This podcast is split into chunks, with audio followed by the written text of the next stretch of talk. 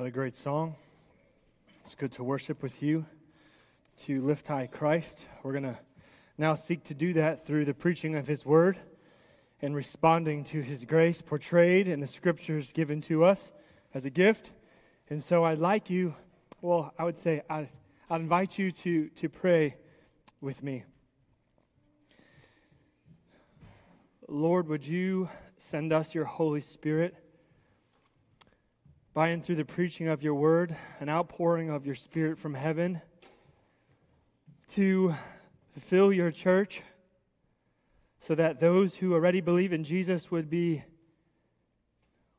made anew even more. And for those who are on the lines of faith trying to figure it out or not even close at all, thinking to themselves that, that you would call by grace and mercy to reveal your awesome character, how trustworthy and kind you are, how loving you are by sending us a Savior in whom we can take full pleasure and delight in. You're the one who satisfies souls. You're the one who preaches the sermon. And so, Spirit, use your word and bless us in our time together this morning. I pray in your name. Amen. Amen. Well, um, for some reason or another, I, uh, I, had a memory come to me this week of this conversation that I had with my Uncle John. My Uncle John's from Jersey. He's uh, five foot five, jet black hair, Italian with a mustache. He kind of talks like Joe Pesci.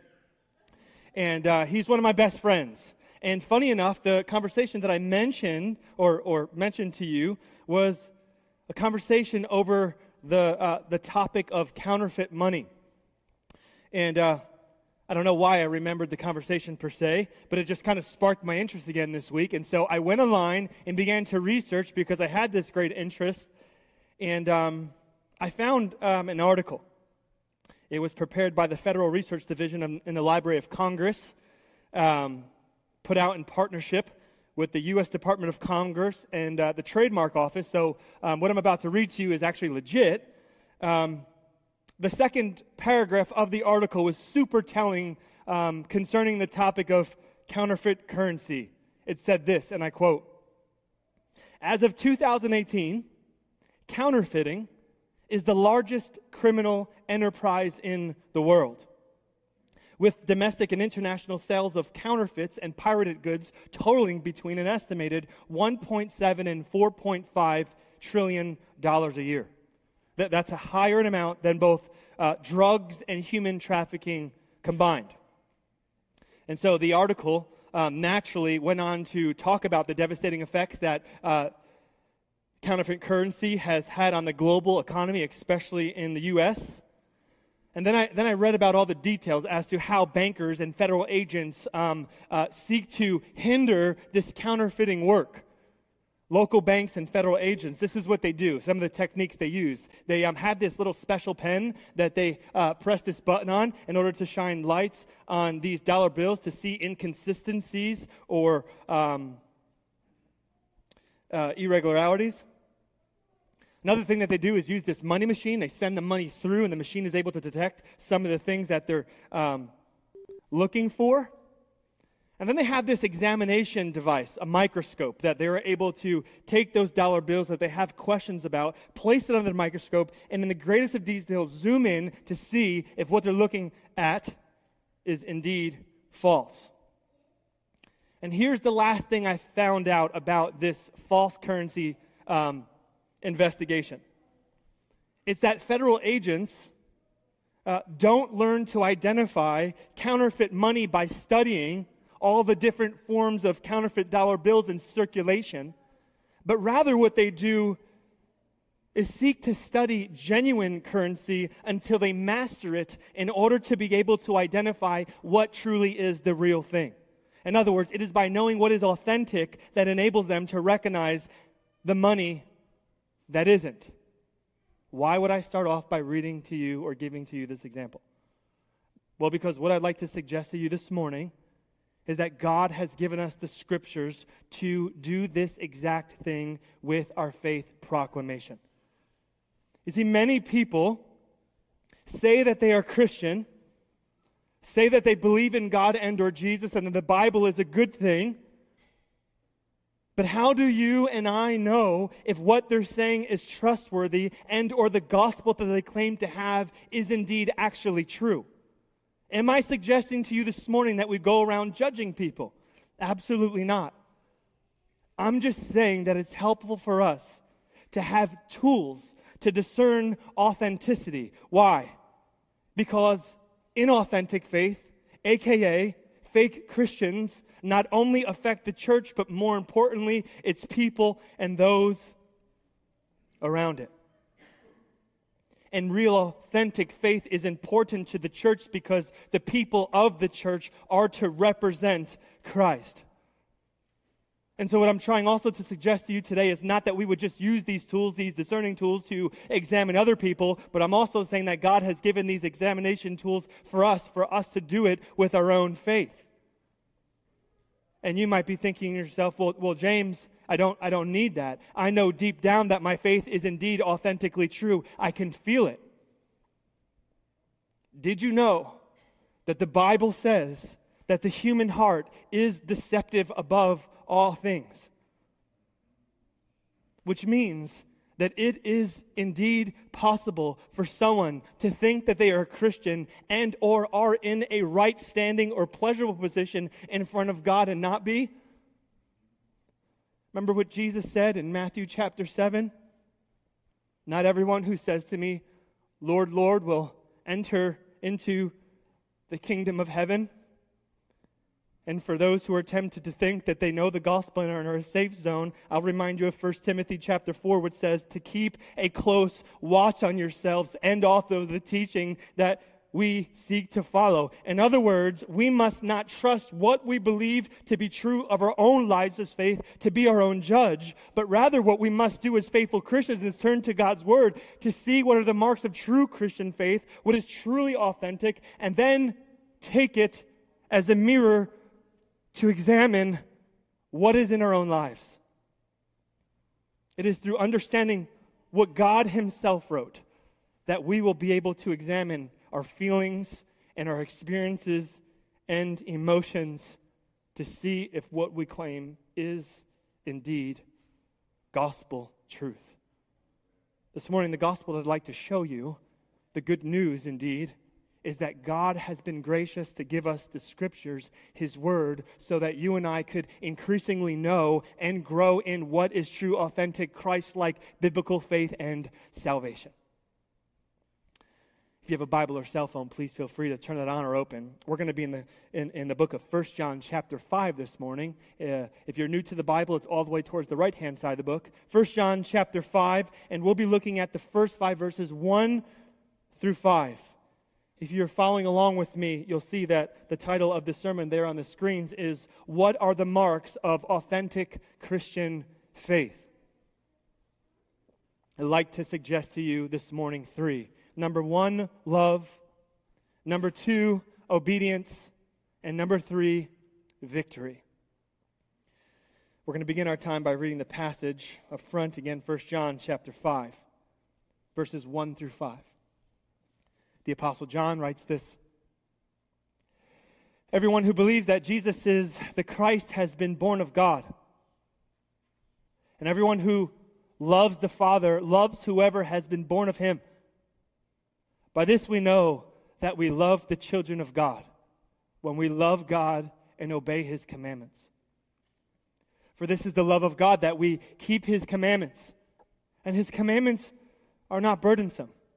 For everyone who has been born of God overcomes the world.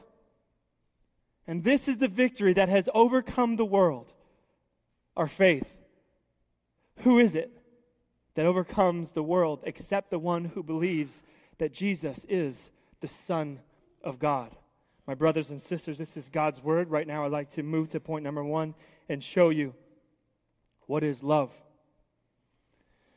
we uh, have now found ourselves in the finally in, in, the, in the fifth chapter of this book it is the last chapter of this book and so my opening to you this morning is actually following along with john's closing here and um, as john approaches this final section of his sermon what i'd like to show you is that he has one big thing on his mind and that big thing is this it is for the church to be able to, be, to distinguish between what is an authentic and inauthentic Christian. Here in this context, it might be present in the church that he is writing this sermon to or this letter to, but most definitely he has in mind the surrounding context of the church. Why? Because during this time there was false prophets and false people who were teaching and holding a false gospel, seeking to remove faithful Christians from the church through that perverted teaching. And if you look there in verse 1, as soon as John defines what is a faithful Christian confession, that is, Jesus is the Christ as the means by which true Christianity is birthed, what he immediately does is move to what must then therefore be the proof. And here in this text, he shows us that this proof is twofold. Number one, love for God. And number two, love for his children.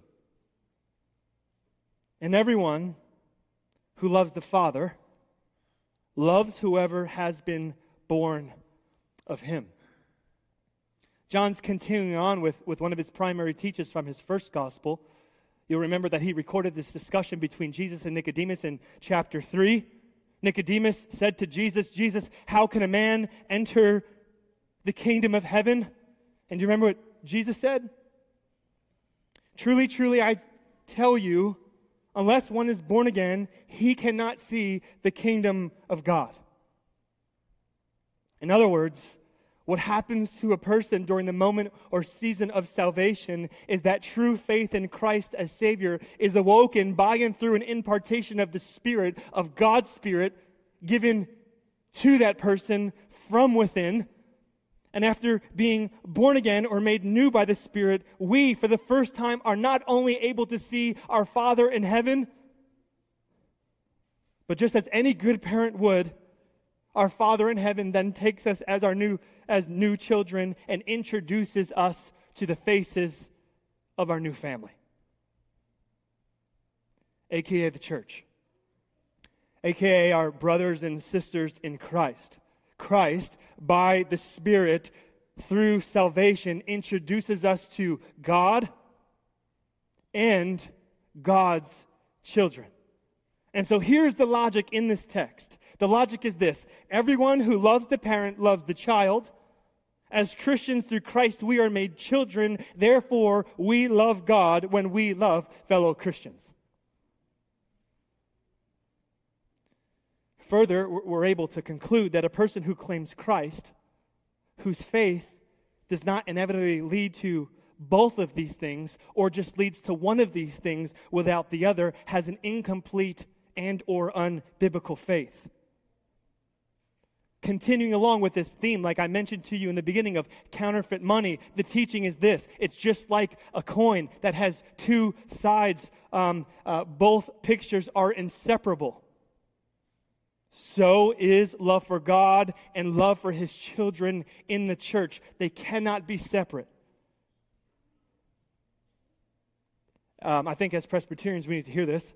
Of course, this idea of love um, is good, everyone accepts it. This idea of love actually generally refers to the love that Christians have for the universal church. And so this love for the universal church naturally crosses denominational lines. That's a good thing. Some of us need to hear that. It's good. I talk to you Presbyterians. For those of you uh, Baptists who are here, that's good for you. Non-denoms, all of that. It's good for us to love our brothers and sisters in Christ in other churches. But guess what John is actually doing primarily here? He's preaching to the local church. And so the primary gospel geared towards application is this that when someone becomes filled by God, by the Spirit of God, and authentically believes in Jesus, it is impossible for he or she to say that they love Christ and forsake or withhold their presence or love for his local church. And also, the other side is equally true. It is not possible to serve Christ and not love God or serve Christ's body, his, his people, and, and not love God. Love for God and love for his people are together inseparable. This is the gospel twofold command and expectation. So I'd like to just, for one moment, slow down to uh, um, name three fallen condition categories of this teaching here. Can I just do that for one second? Here's the first category it's for those who um, say they love God, but are not so much into the local church. You might have a great prayer life. You might study the Word. You might try and live holy. You might spend time in personal worship, maybe spend time with Christians even outside of this place. But did you know that according to the scriptures, God's primary, primary, uh, God's primary calling for you is actually here to these people in this local church if you belong to this local church. I'm just speaking right from the scriptures here. John is speaking to the local church. We cannot claim Christ confidently if we are not intimately connected in love by and through relationship. That's the only way love is done. If we are int- not intimately connected with love to the people who are sitting and worshiping next to us. If you're visiting here for the holidays and you're in town, uh, thank you so much for coming. I just want to, for a second, um, build and edify your pastor, build and edify the church that you come from and its leadership, and most of all, build and edify Christ in whom I'm believing in good faith that your church believes in Christ. Thank you for coming, but when you get back to the place in which you belong and are members to, Go back knowing that you belong and your primary calling is to her, that bride. Because this is what we do in the American church. We just kind of hop churches.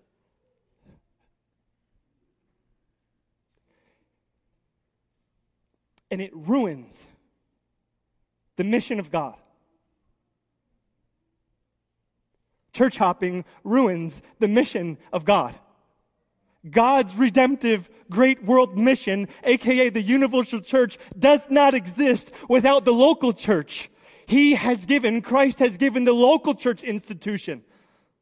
And so it is by and through the local church only that the great world mission moves forward.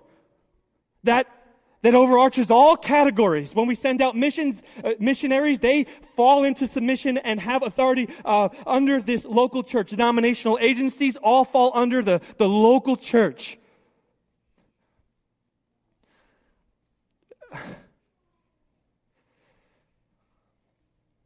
The buzzword for church is community. A lot of churches like to use that buzzword. We love church community. But John's language here in this text is actually stronger.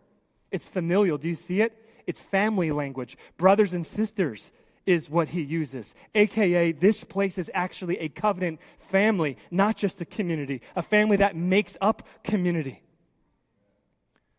And so the second category is this. The first category is people who say they love God but do not love the church. The other category is this those who love the church but do not love God. Did you know that that's possible? And it breaks my heart because it produces vain churches whose leaders actually are not connected to the vine. You know it's possible to preach the gospel and not know God?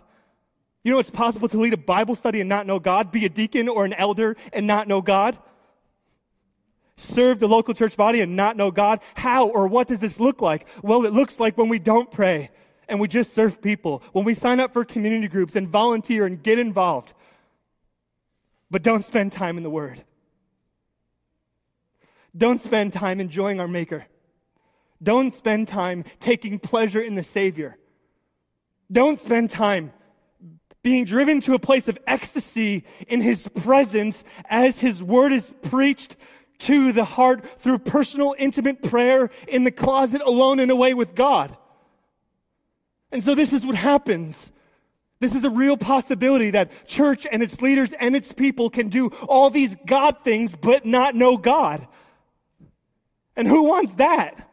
Because unless the Lord builds the house, the laborers labor in vain. We do not want godless leaders who have the veneer of the gospel. We want gospel roots in our leaders. So I'll take a new Christian in leadership over a veteran in the faith any day if that new Christian sincerely loves God and that old Christian is dead inside. I don't want that.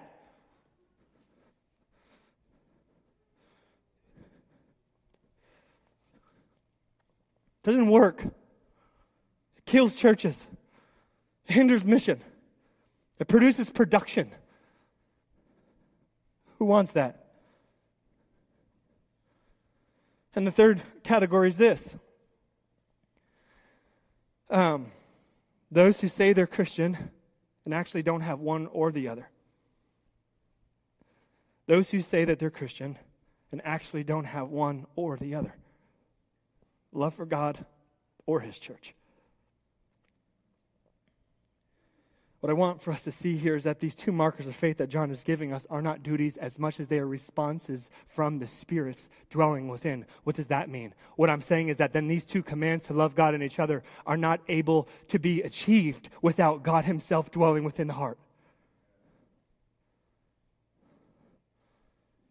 And for those of us who do have the Holy Spirit, who have encountered the love of God, I want to remind you that this is your main motivation and fuel the love of Christ that saved you apart from you having done anything for Him.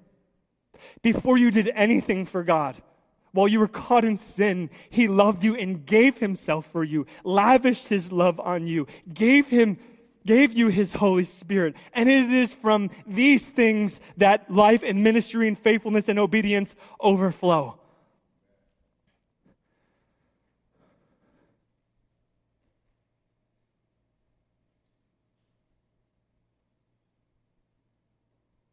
God longs for his love from his people to overflow into that family community so that Christ could be known. But that's only possible for those who have received the outpouring of the Holy Spirit through the gospel.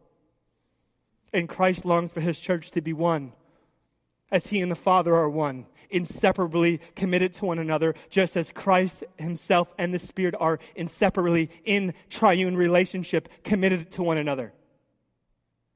This is what our fellowship and family should look and feel like.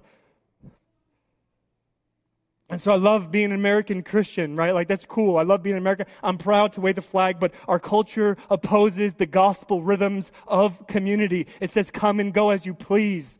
Be autonomous. Be individualistic. Do your own thing. Come and go with the church as you want to go. But Paul, do you remember Paul as he spoke about the church and observed the love that the New Testament church had for Christ and for each other? Let me just, re- let me just remind you of how he spoke in Ephesians chapter 1. Ever since I heard about your faith in the Lord Jesus and your love for all God's people, I have not stopped giving thanks for you, remembering you in my prayers. Colossians chapter 1. We always thank God the Father of our Lord Jesus Christ when we pray for you because we have heard of your faith in Jesus and of the love you have for all God's people. Two applying questions from this text in this first point are this Do you love the Father? Do you have affections for the Father? Are you attracted to Him?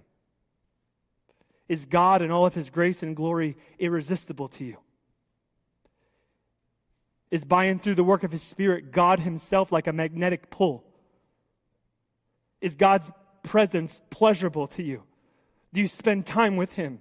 Do you know him? Do you delight in him? Or is God a religious task? A duty? I hope it's the first. It's the only way forward. But if it's the second, I want to say with gentleness, just as a help for you, as an aid, I'm, I want to serve you from this pulpit. If God has only been, or right now is, just a task, that might be an indication that you're not a Christian. Or that you have strayed from grace. So instead of telling you that you must love Him more or try harder, I just want to tell you the gospel, what is actually true. The only way to move forward from this is by stopping at the cross to remember and believe upon the love of God shown for you in the death of Christ for your sin. God loves you that much. And so the good news of the gospel further is that God wants you to stop serving this church and or the community out of vain activity, but rather be filled with his love first and then have that love which has filled you motivate you to produce from you good gospel fruit. That's good news. The second question is this if this is your church, do you know and love and actively pursue the people here? Instead of waiting to be pursued, would you pursue as Christ has pursued you? This is the role of the Spirit and Covenant community. That we would not make excuses on divine design, whether we're introverts or extroverts, but that we would kill our selfishness and pride. And for the sake of love, take risks, vulnerable risks, that loves each other because God has loved us. This is what it means to embrace the gospel. God didn't just save us to himself, but he also saved us into a people. This is what it means to re- embrace the story of redemption. The story of redemption is all about God saving a people and reconciling that people to himself. And so for us to embrace the Savior, we must embrace each other. The local church is where the gospel is found. And so, here's some missional questions. Would you invite, take a risk, and invite a new family that you don't know here over your house for dinner? If you're a mom, would you ask another mom out for a play date at the park or the pool? If you're a dad or a man, I know this gets really awkward because men don't like to do this, especially. But would you ask another man and or two men out for wings or a beer? So you can fellowship and create relationship. There's always a need here. There's always opportunities to serve. We need gospel leaders. But we only will call gospel leaders for those who are committed to the gospel. Prayer, word, spiritual discipline, filled by God, love His Spirit, love His church, and love God's global mission. If you're a member here or considering it, this is what God is calling you to. Amen. I'd like to move now to point number two. That was point number one love. We're moving now to point number two. There are um, many things as a pastor that I am pleasure to rejoice in. Um, and there's also many things as a pastor that um, I'm broken over to sorrow in. We all rejoice when the gospel bears fruit in someone's heart. We all rejoice when Christ works in and through a person or a people or a family's lives. But here's one of the greatest sorrows that I've experienced as a pastor.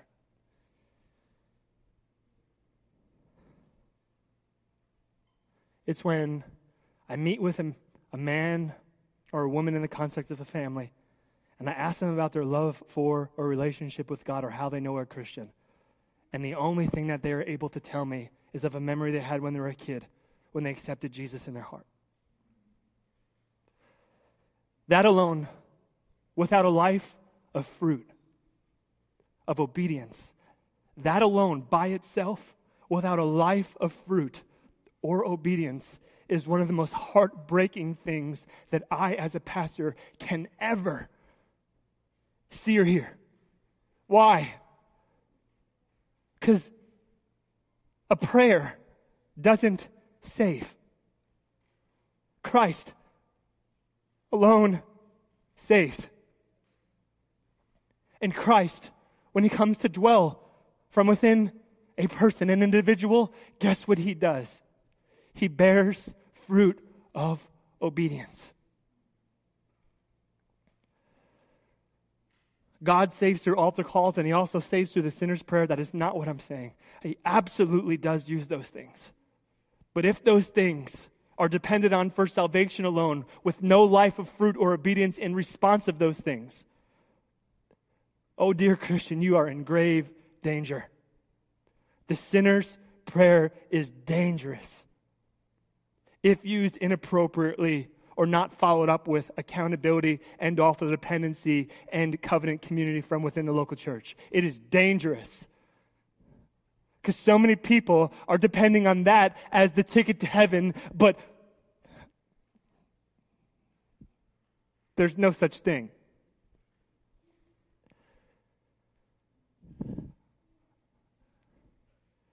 This is why John says what he does in verse 2. Do you see it? By this we know love. How? When we obey his commands. In other words, if we want to know if our faith is actually truly real, a confession of salvation, how, what, what or how are we to look at the life of obedience? Which means, just as or just because we don't feel guilty over our lives or faith or have a good feeling in a good story that's impactful or memorable.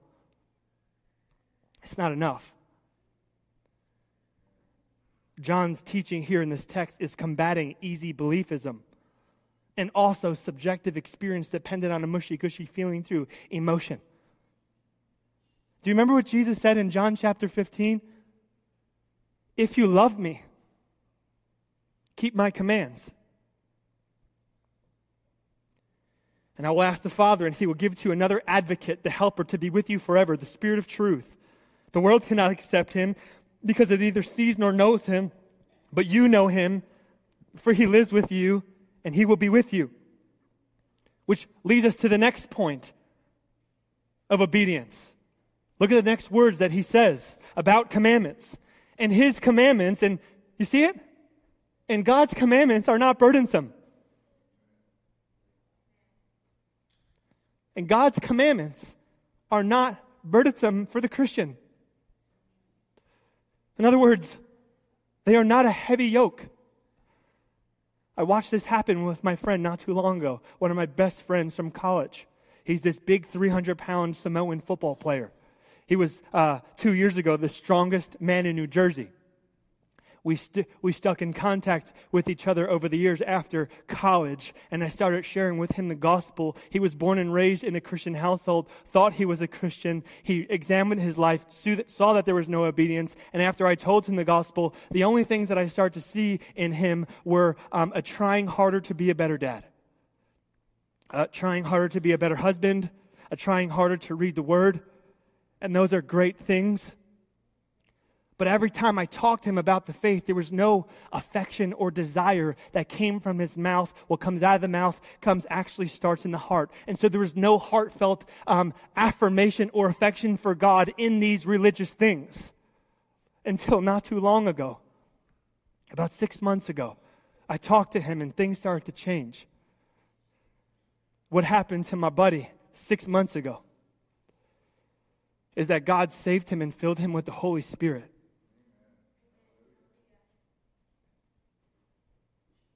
And he went from thinking that God is a thing to do rather than God is a person to behold. And you want to know what happened to my buddy? He started to love prayer. He started to love the word. He started to love the church, meet with the pastor, attends men's Bible study, and be filled by it. You can't keep my buddy right now out of God's word. He is on fire. He is drinking from the eternal brook. He is hungry and thirsty for righteousness. This is the mark of a true Christian, one who does not just obey, but obeys with delight because God's commandments are not heavy. I'm calling out to some of you who grew up in the faith and think you're a Christian because your family's Christian. You're not. And I break for you because you're playing pretend and the only person you're fooling is yourself. I love you. I want you to be saved. I want you to know this grace, this life changing grace. So God is not a burden. So He's a delight. He's a treasure. He's a, he's a treasure hidden in the field. God is a treasure.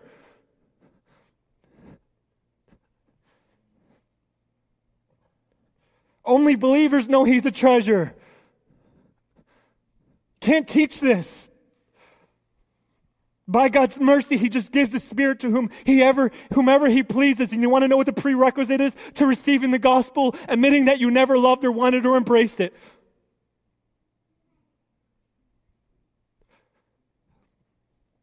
In James, or in Romans chapter 4, you might know that doctrine of salvation where Paul himself is teaching and he says that one is justified by faith apart from works of the law. And then you might consider um, the opposing doctrine from James chapter 2 as an inconsistency when James chapter 2 says that works without faith are dead. They're not opposing, they actually work hand in hand. Paul was describing the prerequisites and the setting up of faith which bears fruit. It is justification um, that happens by and through faith alone, in Christ alone. That's how one is justified and given the Spirit. But James was then moving on from that and saying, Do you want to know if you're a true Christian? Look at your works. Let me tell you of how to discern what is true, authentic faith. Faith without works is dead.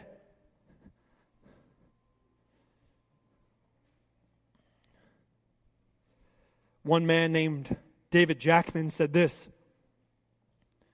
We need to be careful in faith because we live in a generation where the sovereignty of emotions and feelings has come to mean that even the word love has been emptied of its moral con- content. If we judge our love purely at the emotional level, without any regard for the moral obedience which God's law demands, we may find ourselves excusing what is in fact disobedience because we still feel warmly of God. Because we love God, we want to truly please Him in our thoughts, words, and actions. And so for us, it is no longer a matter, an external matter of moral duty, in obeying God's law as much as it is a pleasing, a dearly loved Father that lies at the heart of Christian discipleship. The glory of the new covenant is found precisely in this, in one's inner love and affection, which prompts obedience to God.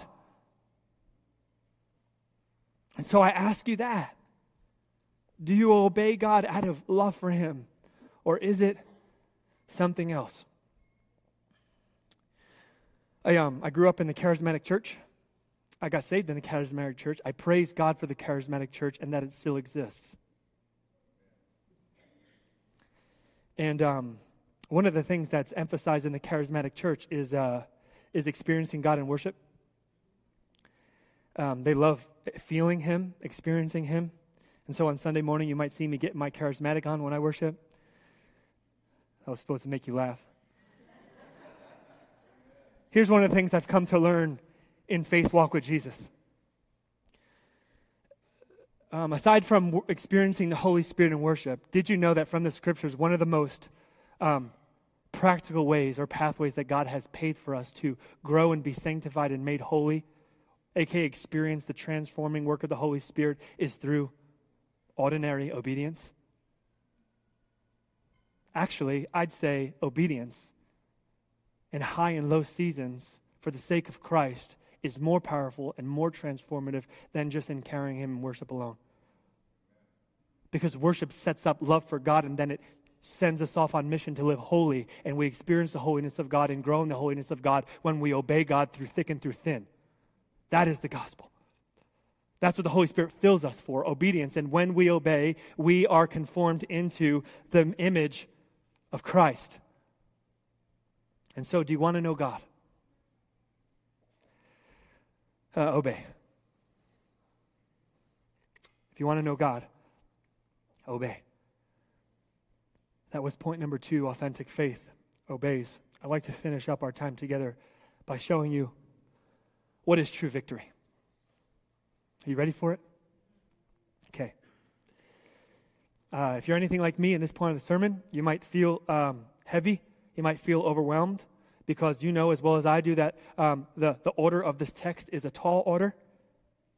After hearing God's call to us to love the Father and love each other and live lives full of joyful obedience to God, you might, like me, be tempted to feel sorrow. Why? Because you know you haven't made the cut. I haven't made the cut. What is the sobering gospel fact? It's that nobody has made the cut. And so, indeed, if you are a Christian, I say praise God for your confession. This is evidence of the work of the Spirit in you that you know that you have not loved God in that excellent call that He has called you to, nor have you loved His church. And so we conclude not with ourselves or imperative, but we c- conclude with gospel indicative that God Himself is gracious to send us a Savior who indeed has fulfilled all of these laws of demands by and through the person and work of Jesus. Do you remember what Jesus did in the context of the Pharisees who preached law to the people? He spoke words of grace. The Pharisees, all they ever did was preach law to the people and burden them with something that was inachievable. Something that hindered them from knowing freely what was the love of God. But what did Jesus say to the crowds in light of the Pharisaical preaching? What is the gospel? My brothers and sisters, this is the gospel for you. Jesus' words are for you this morning. Come to me. All you who labor and are heavy laden, and I will give you rest. Take my yoke upon you and learn from me, for I am gentle and lowly in heart, and you will find rest for your souls. For my yoke is easy, and my burden is light. What is the light yoke and light burden of the gospel? Is that God loved you so much that he sent Christ to be your dying, sinless substitute. So that you might know him truly and be filled with the power to love and hope in Christ alone for salvation alone.